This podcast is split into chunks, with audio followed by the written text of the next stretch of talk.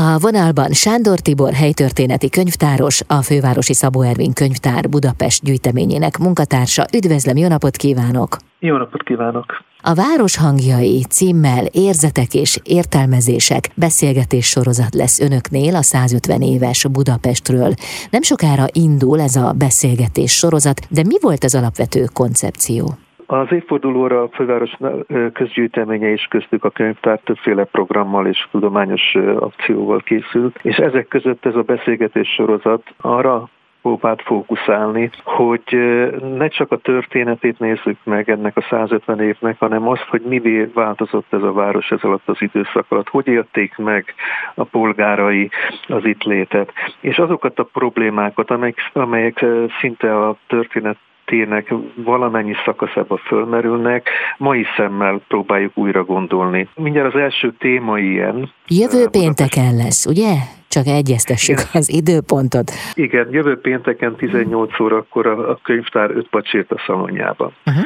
Szóval ez a Budapest olvasztó tégely című találkozó, vagy este, amelynek az alcím az, hogy beköltözök a városegyesítés korában és napjainkban. Ezt a szóképet, ezt a metaforát, hogy olvasztó tégely próbálja meg körüljárni. Ez a város annak idején, amikor ez az egész egyesítési folyamat megindult, még nem érte el a 300 ezeres lakosság számot. 1910-re megháromszorozódott, megháromszorozódott a lakók száma, és ezek, ez a bővülés ez alapvetően bevándorlásból ered. Különböző helyekről, a monarchia különböző helyeiről, távolabbi vidékekről érkeztek szakemberek, kétkezi munkások, tudósok, mérnökök, akik mind hozzájárultak valahogy ennek a városnak a fellendítéséhez. Ekközben lezajlott egy folyamat, amikor ez a alapvetően német nyelvű város megmagyarosodott, és ez a sokféle ember, akik kezdetben különböző nyelveken beszélgettek, tulajdonképpen mind ennek a, a magyarságot erősítették, és ennek a városnak a lakói lettek, és, és ez az összeolvadási folyamat, ez mindenki számára egy otthonkeresést jelentett. Ennek a kérdéskörnek a történeti szálát Gáni Gábor történész fogja valószínűleg leginkább a beszélgetés során kifejteni, de a többi résztvevő, Borbé Alexandra színművész, Veres Attila író,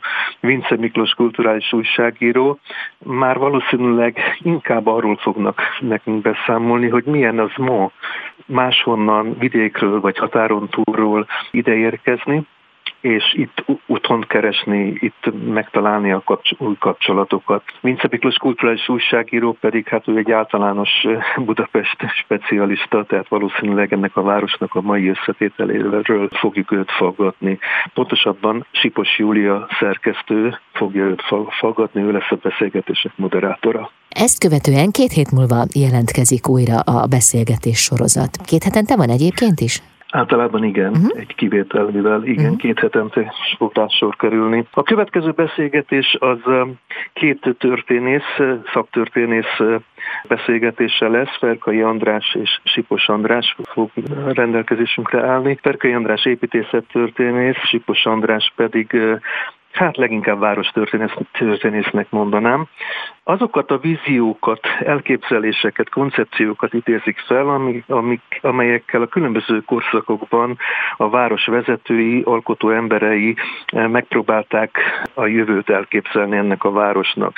Amikor a magyar állam az 1870 körül, körüli években hatalmas költségráfordítással és óriási szellemi energiák megmozgatásával ezt a várost megalapozta, hiszen ez egy kisvár, két, pontosabban három kisváros egyesítéséből jött létre ez a nagyváros, tehát amikor ezeket a terveket elkészítették, akkor az lebegett a szemük előtt, hogy egy Bécsel versenyképes gyors, dinamikusan fejlődő város alakuljon ki, és ez a versenyképesség ez azt is jelentette volna, hogy egyenrangú legyen a a monarchia két fővárosa, mi több egy idő után, mivel mi közelebb vagyunk a keleti piacokhoz, itt valami újfajta gazdasági központ jöjjön létre. És ez a központ jelleg, ez újra meg újra fölmerült, például a 30-as években kikötői, a Csepeli szabad kikötő építése kapcsán ilyen tunai szállítási központ elképzelés volt.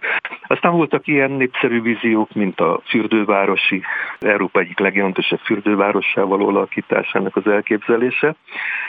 Szóval ezek a, ezek, az, ezek a vágyak, ezek a koncepciók, ezek többé-kevésbé egy részük papíron marad, más részük azonban érezhetően megvalósult, és egy csomó eredmény itt maradt velünk, tehát ezekről fognak szólni ezek a beszélgetések. Ferkai András pedig hát elsősorban az épített, épített környezetre vonatkozó tervekről beszél.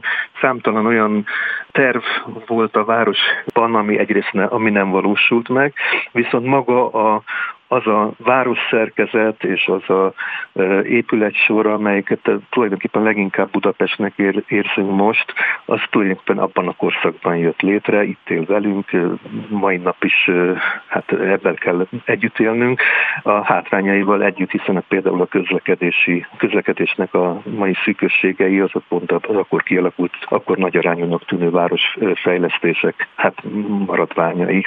Az ezt követő alkalom alcíme a következő a város érzékelése, helyek, hangok, színek és személyes emlékek, ugye ez már októberi esemény. Igen, igen, hát et, et, erről tudjuk a legkevésbé, hogy, hogy a beszélgetés merre fog kanyarogni. Itt az nagyon jó, az jó tud lenni. Igen, hm?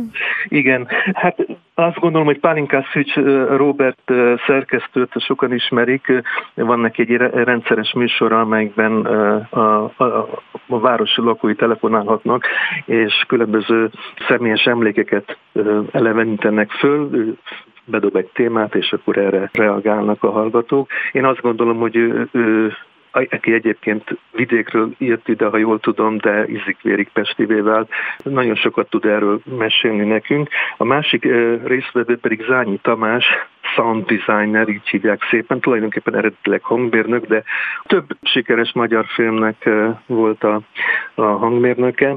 Ő annyira föllelkesedett ezen az alkalmon, hogy készített egy a Város hangjai címmel egy zajjátékot, egy akusztikus művet, amelynek az ősbemutatója itt lesz. Pontosabban, mivel az eredeti tervhez képest másfél órásra készítette ezt a művet, bizonyos részleteket fogunk tudni itt bemutatni. Ez, ez ennek az estének a különleges attrakciója. Köszönöm szépen, a novemberire már ne térjünk rá, mert az még odébb van, majd addig hívom és mesél róla, amit szól hozzá, jó? Rendben, rendben örülök rendelkezésére áll. Úgyis most leginkább a jövő pénteki beszélgetés van fókuszban, hiszen ezzel indul a Város hangjai sorozat. Ez egy beszélgetés sorozat a fővárosi Szabó Ervin könyvtárban, az Öt Pacsirta szalomban. Nagyon szépen köszönöm a beszélgetést. Én is köszönöm az érdeklődést. Minden jót! Sándor Tibor, helytörténeti könyvtáros, a fővárosi Szabó Ervin könyvtár Budapest gyűjteményének munkatársa volt a vendégem itt az Intermedzóban.